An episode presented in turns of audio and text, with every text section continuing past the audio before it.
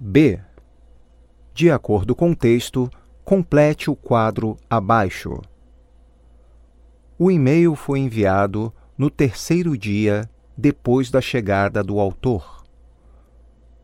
O autor tem só 10 dias de férias. O autor do e-mail levou no mínimo uma hora para digitá-lo. Escrevendo o e-mail, ele se levanta a cada cinco minutos para ir olhar pela janela. Na janela, ele fica durante vários minutos.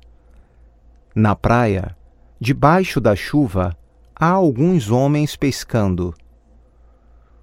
Choverá o dia todo porque o céu está cinza escuro. Se o autor não enviar outro e-mail, é porque a chuva parou.